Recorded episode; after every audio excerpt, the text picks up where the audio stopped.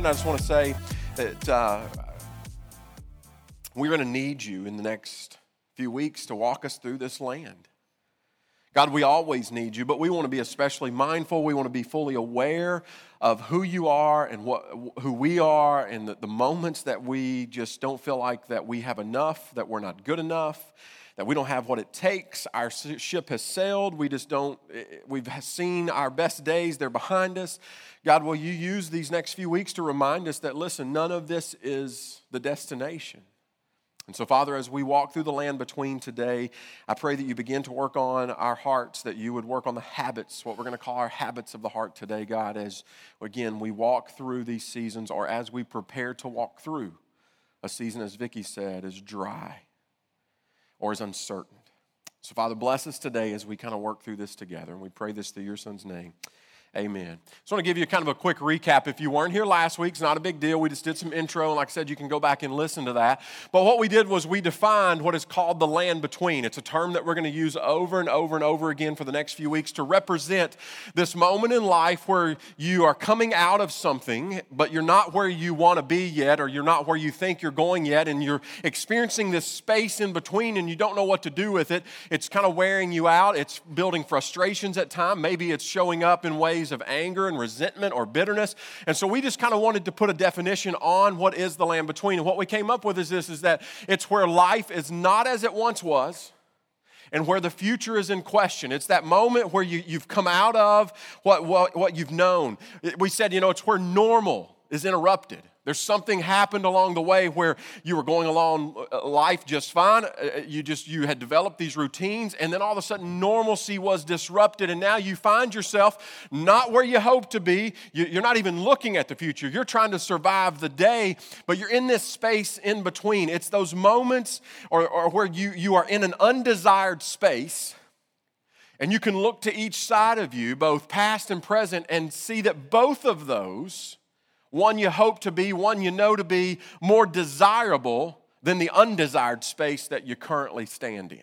So, what do we do with this? Because here's the thing the fact that we realize, and it's a fact of life, is that every single one of us, while we may not deal with the same land betweens, that the scenery in the land between has nothing to do with circumstance, but will look eerily similar in certain ways and is applicable to every single one of us. That we are either coming out of a land between, we're about to go into a land between. Some of you know it because it's a slow fade. For others, you're going to find yourself suddenly and abruptly in a land between that you didn't even see coming, or you're going to be in the land between right now. So if it's such a big deal and all of us are dealing with it, then we said, let's deal with it together. And that's what we're doing. A few uh, months ago, Lori and I decided that we needed to make some life changes. Uh, one big life change that was heading my way on December 15th of last year, I turned 40. And, and so, like every 40 year old, I began to evaluate life and I thought it was over. But here I'm, I'm still standing, I'm still fine. You know, it was just that moment I had dreaded the entire year since 2016. I thought this is going to be the year. And so, anyway, I thought life was going to end as I know it, but I said, I'm going to do everything I can to keep it from ending. And so, we decided we needed to make some life changes, some habit changes. And uh, on the list, we said, you know what? Let's make this year, 2018, let's make it about saving more money. And, and so, we, we, we put together some things and we decided we were going to try to be better about some finances. But one of the big things that we wanted to do, and I know you've kind of heard about this before because it was such a, a bad moment, but we decided we wanted to do some health health changes. And so, one of the things that we felt like we needed to do was we needed to start eating better. If you know me at all, uh, I am a foodie to the 100th percent. I love, love, love food. In fact, I got a text this last week from one of our partners that said, Hey, I know you know food. We've got a date night. We've got some babysitters. Give me your top five places you would eat in Nashville. And I go, Wow, that's hard to think of just five, right? And so I sent back a list. And, and so I'm a big foodie. And you need to realize this Lori and I don't have kids. And so every night, literally, Every night of the week, we went out to eat. And so that was our rhythms. Six, seven nights a week, we were out to eat. Five days a week, I'm eating out lunch. And so I never cooked at home. We never cooked at home. We didn't eat at home. And so you can understand how our health concerning food had gotten completely out of control. You can only eat five points pizza so many nights a week or Mexican so many nights a week, and, and somehow that not affect you and your health. And so we said, okay, in order to do this, we're going to have to kind of create a baseline that is just zero. In order to balance this out, there's no balancing, you know, five points pizza three days a week instead of four days a week. You know, and so we said, what if we just hit a hard reset? And so, January 2nd, because nobody can do it on the 1st, January 2nd, we decided that the best plan of action for us was this thing called Whole 30, which again, you heard me complain about it the entire month of January. And so, we, we enter into this whole 30 if you don't know what that's about it's just a reset. It's saying that we're going to clean out everything that's not holistic and we're going to kind of replace it with some things. And the 30 days is about creating enough time where you can mentally but also physically kind of reset. Things were going fine until day 17 and i remember this. Day 17 now remember this is a guy that never cooks. We're never at home from 5.30 to 9 o'clock every night of the week we're out to dinner with somebody at some place in town. And i'm doing dishes for the 16th night in a row. Now i have just eaten chicken and some sort of green whether that be broccoli asparagus or avocado for 16 straight days almost. And so i'm doing the dishes which I don't mind doing. And by doing the dishes, I mean rinsing them off and putting them in the dishwasher. But I had a moment where I just dropped what I had in my hand and I said, Lori, I'm done.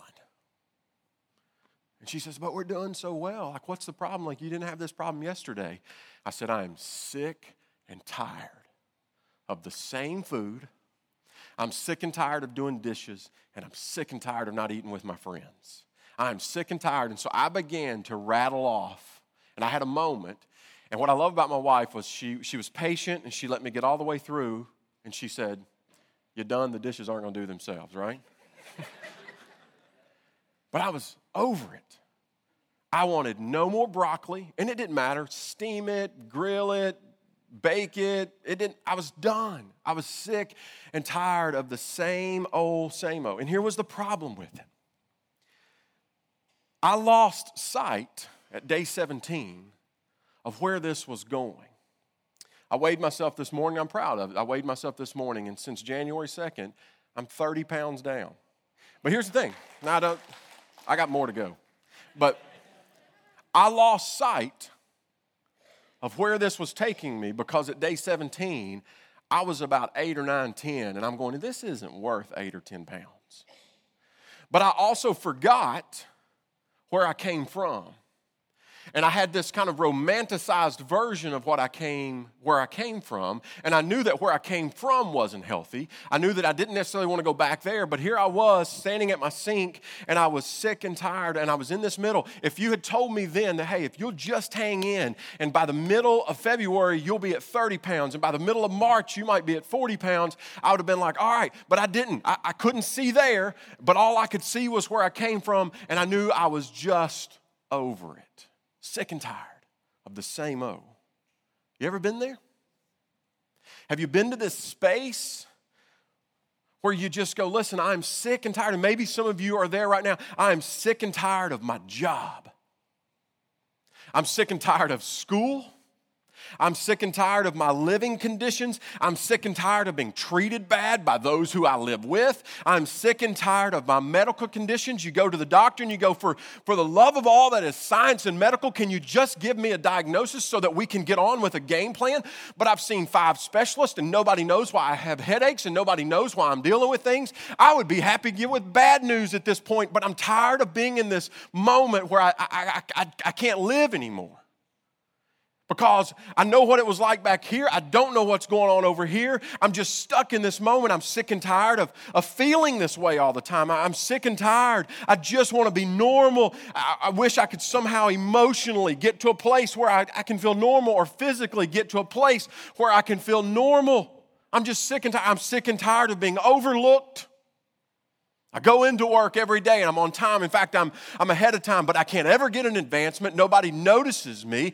I'm sick and tired of being overlooked and undervalued. If I could just get to a place where somebody would see my worth and see my value, I could get out of this land between and I could advance to what's next. But here I sit, here I stand. You insert into your own blank, but I'm sick and tired of being in this space where I currently find myself living life. And I know, guys, that my food fit, my grumbling about food is minor and it pales in comparison to some of the real life issues that you guys deal with and that I will deal with and that we will together deal with. But here's the thing about it it's going to start small. What we're going to see today is that this, these sink moments where I throw down a fork and a glass and say, I'm done.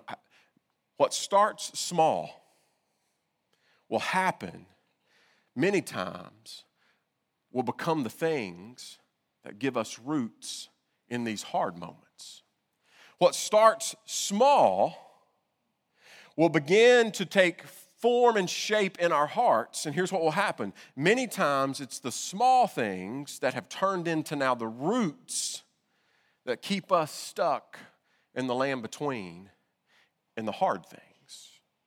Let me get it, let me point, point it out in a, in a process to you. I want you to, to, if you don't hear anything else today, you don't write anything else down, we'll, we'll tweet this out later. But I want this to become what you read and what you say aloud for the next few days. That, guys, habits of the heart lead to patterns of response. And that is what is going to direct your steps in your land between. So you've established what your land between is, what you're sick and tired of. Now, I want us to take a step back for just a second and realize that the habits of your heart are going to lead to patterns of response, and that's what's going to direct you in the land between. You can't just get a quick exit out. We said last week as we kind of ended, you can't just make it go away. You can't wish it away. So here you are. And the habits of your heart will turn into patterns of response, and that's what's going to direct you in these land betweens, whatever the land between is. I told you that this was not a series on a quick exit because I don't know what your land betweens are. I'm not going to give you five steps, but I know that this is going to be a part of the process that whatever habits of the heart you have developed will lead to patterns of responses, and that will direct you through whatever your land between is. We see it in Numbers 11. We've been looking at the Israelites, and so if you don't have a Bible, I'm going to put some of this on the screen. But we talked about this, this group of people, this nation that had been formed and been covenanted and promised by God through Abraham and his descendants. And so we get into this moment that we call the Exodus. And the Exodus is where they had formerly lived in slavery for hundreds of years. They had begged and begged, God, get us out of this. And so he sends Moses to deliver them from this. And so this land between that we're kind of in, that takes place in Numbers 11 and Exodus 16 through 25, is in this land between. They're coming out of Egypt, they're coming out of slavery, they're heading toward the promised land, but they're not there yet. And so here they are, they're stuck. And so you have to remember back that in Exodus chapter 3, God gives Moses a promise. And every everybody that would have seen the promise would have been like, sweet, we're all in. Where do we sign up? Where do we get on the bus? We are in. And the promise went like this. He came to Moses and he said, So listen, I have come down, which I love the imagery of that. God didn't say, Hey, I'm going to kind of take care of all this from over here. I came down. He says, I came down to rescue them from the hands of Egyptians and bring them from out of that land. And then what's the next phrase? And into a good and spacious land. And if you had heard this, and like Moses, and then when he delivers it to the people, he says, Listen, God has come down to bring you out of slavery, and he's going to put you into a good and spacious land. We'd all be like, Great. Where do we sign up? But here's what they didn't know. Here's what they weren't prepared for, and here's what we're not prepared for so many times. What's it look like from the out of to the into? See, on paper, it sounds like a short trip. It sounded like a, a jumbo jet that was just going to like, hey, we're going to, you, you'll be here today and here tomorrow. But God gave no indication of the time factor or the experiences between bringing them out of and delivering them into. And here's the thing about this. And God knew this ahead of time, and Moses learned this.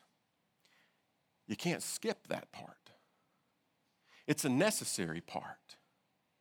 And we got to keep in mind when we're out of, but being waiting to be delivered into, you got to keep in mind, just like the Israelites, the desert was never the intended destination. The desert was transitional. See, it was never meant to be the final destination. Instead, God was going to use what happened from the out of and the in between. He was going to use that as an opportunity to shape them and to mold them and to establish trust and connection and faith in Him. So here we are. They're in this land between, and they begin to have their first issue. Their issues is a food issue. And you go, well, at first, that's not a big deal, right? I mean, it's not like we're at the melting calf yet, right? They've not kind of worshiped. Uh, we're having some food issues. That's a basic, that's a necessity of life. And so the food is not easily found in the desert. And so in Numbers chapter 11, we see that they're having this issue where they can't find enough food for the million of, millions of people that they have traveling with them. And so they have a moment where we feel like that, the, that they make a, a legitimate request God, we need food. And so, what we see is that God formulates and He provides daily this special formulated thing called manna. In fact, no one had seen manna before this, and, and so we, we're really not 100% what it is now. In fact, the, the Greek or the, the, the Hebrew word on this actually means what is it? And so they walk out and they're like, What is this? And it's, it's manna. And it was one of those deals where they could, could keep all of this, and it was nutritionally balanced. And uh, uh, people say it's like a, a coriander seed. And they would take this and they would grind it up and they would make a mortar, or they would cook it in a pot, kind of like oatmeal, or they would make it into uh, these cakes. In fact, Exodus 16 kind of compares it to a wafer that's laced with honey. So I automatically thought of our communion bread. I thought, wow, who, who's going to complain at communion bread, right? I mean, they have this stuff every single day. And so every day, what would happen, it says, as the dew would settle on the ground, so would this manna. And so they would wake up in the morning and they would collect it and they would start the process of feeding the family. Now, the problem was that nearly two years had gone by, and guess what? Monday, they had manna. Tuesday, they had manna. Wednesday, they had manna. Thursday, they had manna. I can deal with five points pizza, but this stuff was driving them crazy. Now think back. What was the original request? God, we just need food. But God had delivered to them every single day, albeit the same thing. No one was going hungry. There were not malnutritioned kids in the camp. It wasn't costing them a dime. It, it, it, they weren't even having to work for it. They'd open up their tent, boom, manna. Uh, yeah, they had a little process, they had to grind it, but at the end of the day, it wasn't costing them. It just showed up outside. And here's the thing growing up that I missed hearing this story I always thought it tasted bad. But there's no mention of that. Everyone thought it was good when they first ate it. So you look at this and you begin to say, so what's the issue? What's the problem? And even if there is a problem, it's, it's a minor problem, right? Unless, again, unless habits of the heart lead to a pattern of response. And their response had become a spirit of complaint. And so in Numbers chapter 11, we see this begin to go to, to, to kind of come to a head. In verse 4, I'm going to put it up here. The rabble with them began to crave other food, and they and again Israelites started wailing, complaining, whining. If only we had meat to eat. Remember the fish that we ate in Egypt at no cost? Again, as if this manna was costing them anything, right? Also, the cucumbers and melons and leeks and onions and garlics. I don't know what they're, they're cooking up, but I'm pretty sure I had a similar meal in Honduras. He says, But now we have lost our appetite. We never see anything but this manna. And again, we look at this and we go, Monday, Tuesday, Wednesday, Thursday, Friday, two years. Don't they have a right to complain about food? But what if we zoom out a second and we begin to again look at the whole story as they're traveling this between? What if this is about more than just food? And this is the point where we get to begin to insert our stories and our land betweens and our sick and tireds. See, daily intake of manna was getting to them, but the real issue and we're going to see this unfold in a second, the real issue was not the food. The real issue was the amount of anger and bitterness and resentment, their discontent. The issue was that they had fully given themselves over to a spirit of complaint. It has become their primary response. Something happens in life, there's a moment that's a little uncomfortable, their reflex was to complain. Their reflex was to complain to the point, again, we talked about these two, to the point that they began to fantasize what it would be like to be back in Egypt. Now, guys, where were they when they were in Egypt? They were slaves that they had spent hundreds of years begging for a deliverer. They were to a point where they had become so conditioned, and the habit of the heart had become so complaint driven that their reaction, their patterns of reaction was complaint, complaint, complaint, complaint, and it began to skew the deliverance that they had from back here. They began to fantasize and say, oh, what we would do to just go back. And it had messed with them. They had this romanticized version of where they even came from. In fact, verse 18, if you fast forward, says, if only we could go back to Egypt. Now, that sounds absurd if you know where they came from and the treatment and the hands by which they worked and, and, and the life that they were living and they felt zero control over and they felt no escape from it you would think like it only took two, like this is crazy right but the spirit of complaint you go, well, Jason, it's just an isolated issue. No, it's not. If you look through their story, Exodus 15, they have a water issue. Again, what we're trying to do is, is look and zoom in on habits of the heart that's created patterns of response. Exodus 15, they have a water issue. Water's, water's not drinkable. It says it was bitter. And so, guess what they do? Their knee jerk reaction, their pattern of response, complain. So they go and they whine and they moan to Moses. And so God says, All right, Moses, here's the deal go get a branch off that tree, throw it in the water. Say what? Just grab a branch off the tree and throw it in the water. So he goes over and he grabs a branch and he throws it in the water, and it says that the water turned from bitter to sweet. It was fresh water. And so we see that God delivers not only life, but he, de- he delivers that which is sweet from that which is bitter. Turn the page, Exodus 16, they have a food crisis. Different food crisis than before. And so, again, we look at this and go, listen, it's not an over the top. It's not like they were complaining that, you know, their jeans were last year's style. It's not like they were complaining that their steak was overcooked. They didn't have food. I mean, that seems pretty reasonable, right? So again, the habit of the heart showed itself in a reaction, and they've complained. And so God says, All right, all right, all right, I got it. In fact, I remember last time he wanted some meat. So here's what he does He not only sends manna, it says that he sends quail, fresh meat. And everybody's like, Oh, hey, turn the page. I'm not making this up. Turn the page. Exodus 17, 15, 16, 17. Exodus 17, we get to a place, and guess what? They find themselves with a water problem again. And so they, like they've always done, and, and again, this is where I begin to pause and go, Have you guys not learned anything? You were enslaved and God delivered you. You were facing a body, body of water as the Egyptian army came to get you, and God opened that up and you walked through on dry land. You didn't have water, and all you had to do was throw a twig. You didn't have food, and He sent you manna on multiple occasions, and He sent you quail. And we begin to go, Have you not learned anything here? But guess what they do? The habits of their heart had created patterns of response. And so they come to Moses and they complain. And God says, All right, let me do what I do. He says, See the rock? Go over there and take your staff and just tap the rock. Excuse me, what? Yep, just tap the rock. The rock has no value, right? The rock is dead. So Moses goes over and he taps the rock. And guess what flows? Cracks open, and guess what flows? Fresh water.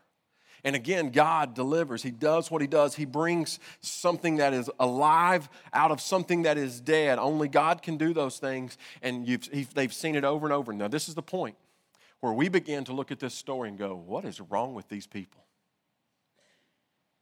What is wrong with these people?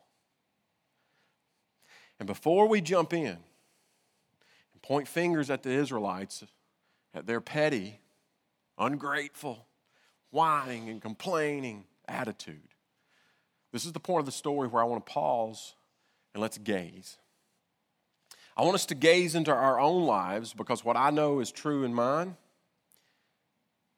is that I can be pretty petty.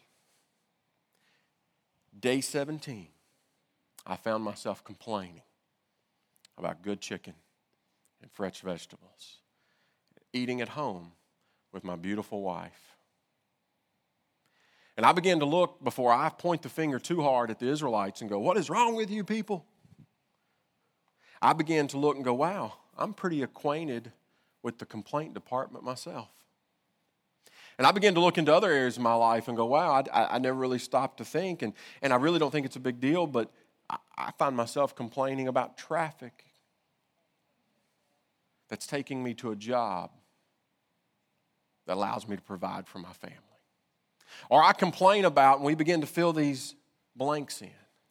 And the reason I want to stop and pause here is because in order for us to grow, and we said that growth always happens in the land between last week, but in order for us to grow, we can't put ourselves above this story. We've got to take a second and put ourselves among the story. And if we're not careful, we'll read through this and we'll just grow to some sort of, of, of, of perspective that, you know what, they were really sorry and lousy, faithful people. But we begin to put ourselves in the story and we begin to say, okay, what would it look like in your life?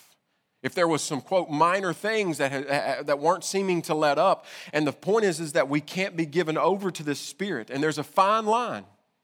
I think that God wants us to be open and honest about our needs and about our, our trials and our hardships, but we got to be careful because if we're not, what will happen is, is that we will move from having feelings about something and having needs about something to harboring bitterness about something. And we'll find ourselves in a moment where all of a sudden you go, wow, I complain a lot because what we've done is we've crossed the fine line that exists between honesty and complaining about it. And this is dangerous because when we walk into it, and if we don't have this moment where we gaze into this story and begin to put ourselves among this story, we will walk into it and, and we will, if we're not fully aware and we're not mindful of this, we will begin to create, I told you at the beginning, small things. But we will begin to create habits of the heart that will lead to patterns of response. And guess what? That's now what is directing us through this. And the Israelites' habitual reaction was complaint, complaint, complaint, complaint. So what's left is what will ours be? Here we sit. You don't really know where we're going yet.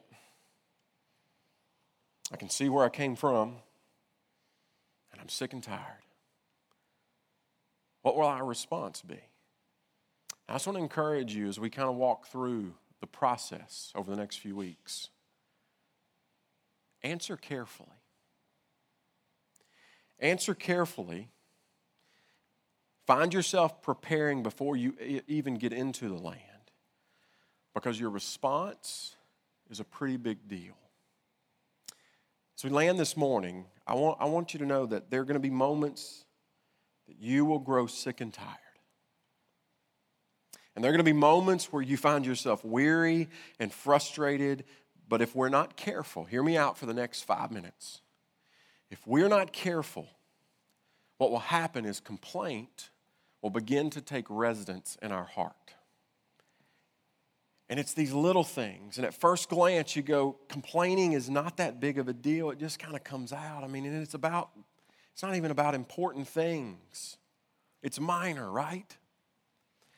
But as we continue to look and unfold this story, I mean, they were complaining about food, and after all, they had the same thing for two years. I mean, don't they have a right to at least voice something? But here's the problem as we look at the rest of this story of Israel, what we see is that God takes this really seriously. That's why I told you to answer carefully. Because what happens when we allow this to become the pattern of our response, is that their complaints was not rejection of food. What happened was it began to be such a habit of response that it became a rejection of him. You go, whoa, whoa, whoa, that, let's not make that leap, right? You're just complaining about food. But if you go down, look in verse 19.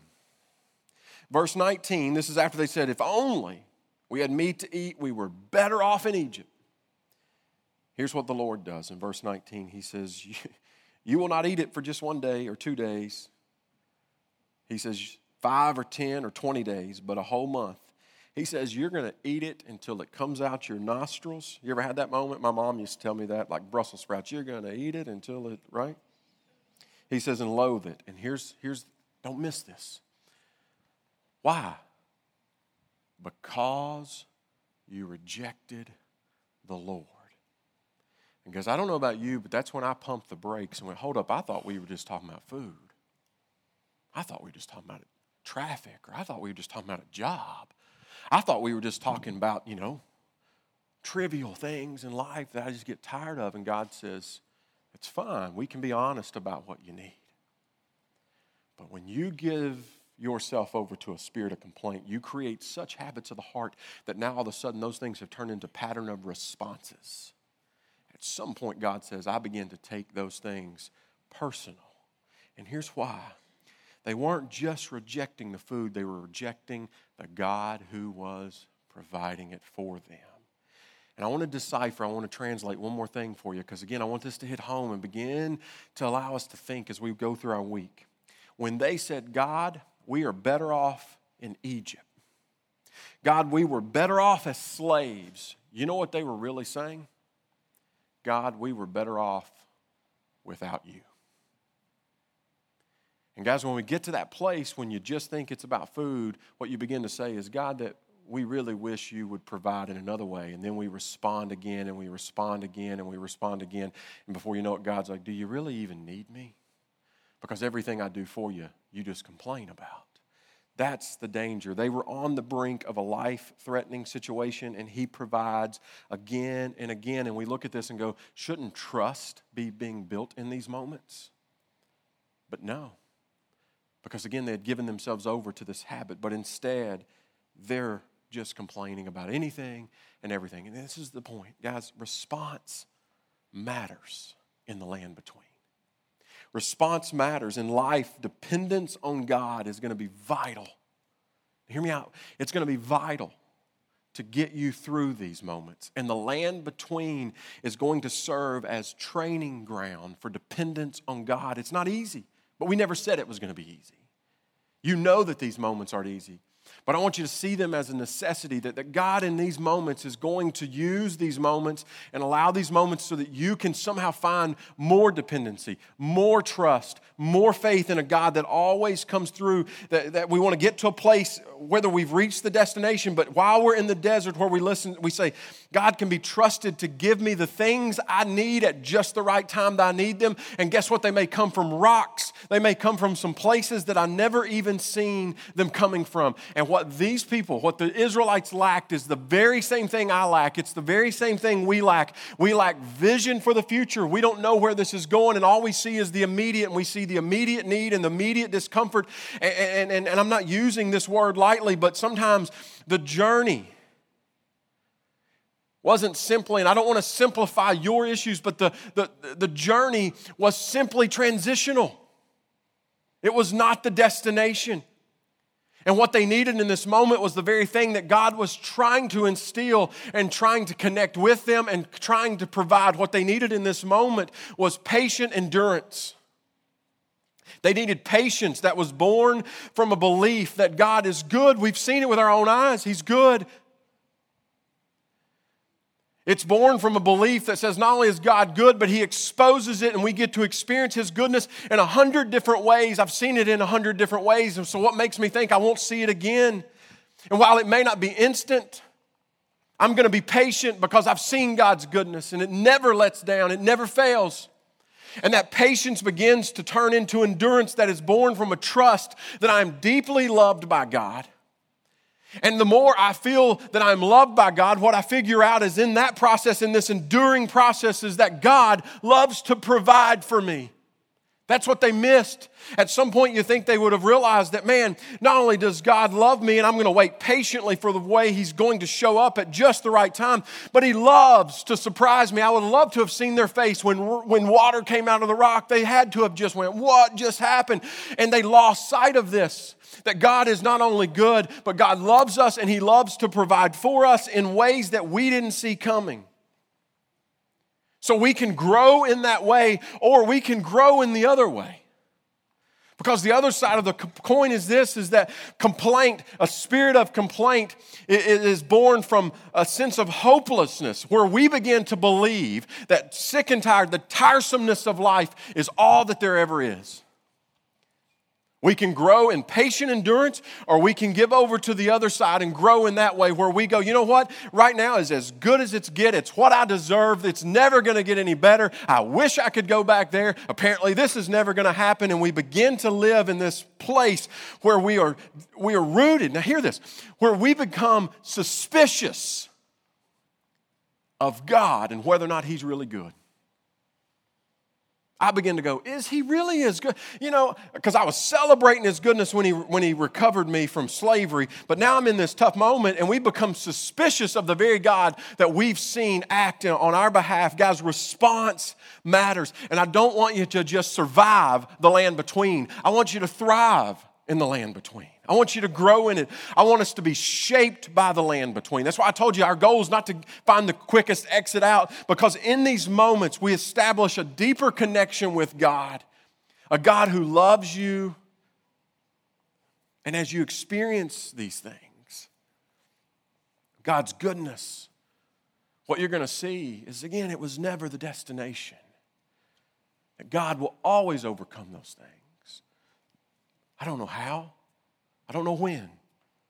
But I promise you, God's love wins out, it conquers, and that the desert will not be the end of me. I want you to stand with me as we kind of end today. The question that is left is this How will you and I respond to these moments that's in between? Will we respond with trust? Will we respond with faith?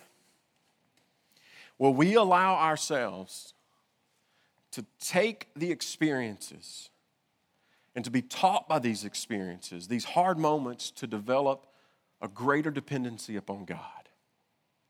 What will the habits of the heart become? Because whatever the habits of the heart become will be the patterns of response.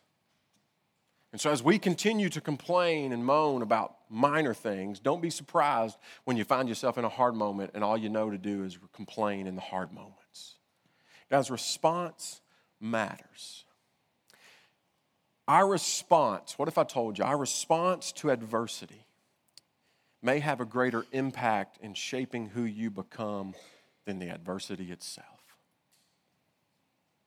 What if the moment that you think is going to crush you is not the moment that crushes you, but instead the way you respond to it will be what determines whether you get crushed or not? See, the, the, the response to our adversity will likely have a greater response, a greater impact on what you become when you get to the other side of the land between than the land between itself. Jeff Manion says this, and I'm done. I've told you I'm done three times. Our daily responses determine what people will be 20 years from now. Each time I get hurt, each time I get burned, each time I feel betrayed, and every time I'm battered, I'm deciding through my response what kind of person I'm becoming on the other side. And guys, I don't want you to just survive. God wants us to thrive. And I know there's some moments right here that are painful and hurtful.